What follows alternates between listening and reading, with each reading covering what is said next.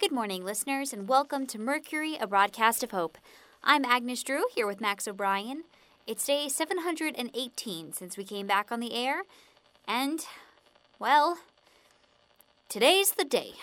About a week or maybe 10 days ago, we were able to tell everyone that the meeting had been set between Alaska, Dr. Clark, Dr. Nolan, and the enigmatic Austin Chance. That meeting is today, which is why Dr. Clark isn't with us currently. for those of you who may have missed the broadcast or not been listening for the last two years, Austin is Alaska's brother. She claims that he's a zombie, but that he's safe and that she was able to keep him from attacking people. Dr. Nolan is a forensic pathologist who is going to examine Austin to try to verify Alaska's claims. We finally got to meet him yesterday afternoon, although he's declined to come on the air for now. Dr. Clark is going along to witness the examination and make sure everything make sure everything is on the up and up. Yeah, because Dr. Clark doesn't think Austin really exists. She thinks Alaska is making the whole thing up. The entire situation has been a huge mystery in our lives almost since the beginning. Alaska came to us when it hadn't even been two months since we came back on the air. That seems like a lifetime ago. She's come on the air several times talking about zombie rights and saying we should treat them better. I have to say, I don't really believe that zombies should have all the rights Alaska wants them to have. She thinks we should be spending all our time figuring out how to make all the zombies safe, like she did with Austin. She acknowledges that right now they're really dangerous, but she doesn't want us fighting them or putting them down. And I think that's going too far.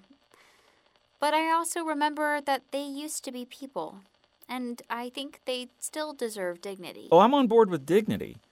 I agree with Dr. Clark that people shouldn't be hanging kick me signs on them or putting weird things on their heads, but they're trying to kill us.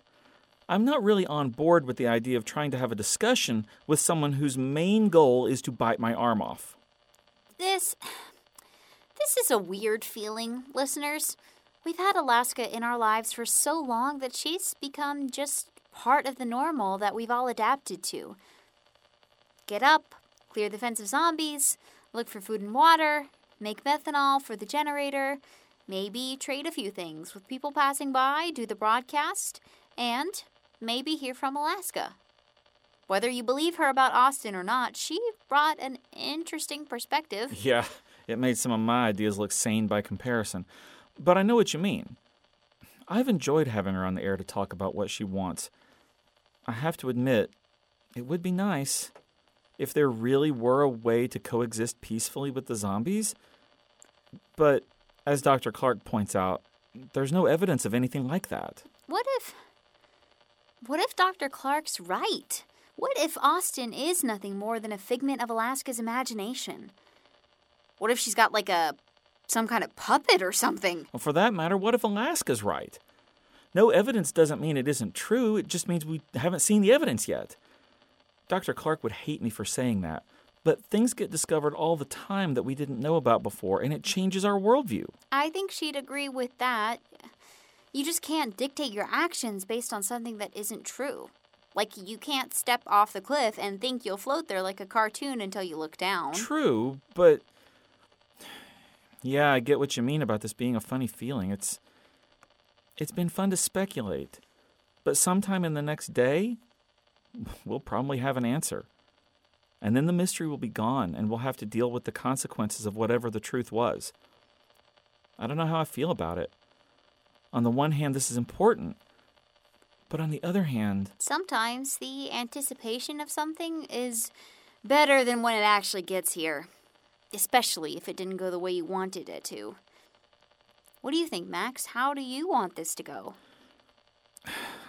I honestly don't know. I. I guess I want it to go in whatever way is best for the overall health and happiness of those involved. If it turns out Austin's fake, I hope we can get Alaska some help to get over her lost brother. If it turns out he really is a safe zombie, I hope we can apply those techniques to the existing zombies. And if it's something else, I just want a good outcome that leads to healing for everybody. Yeah, me too.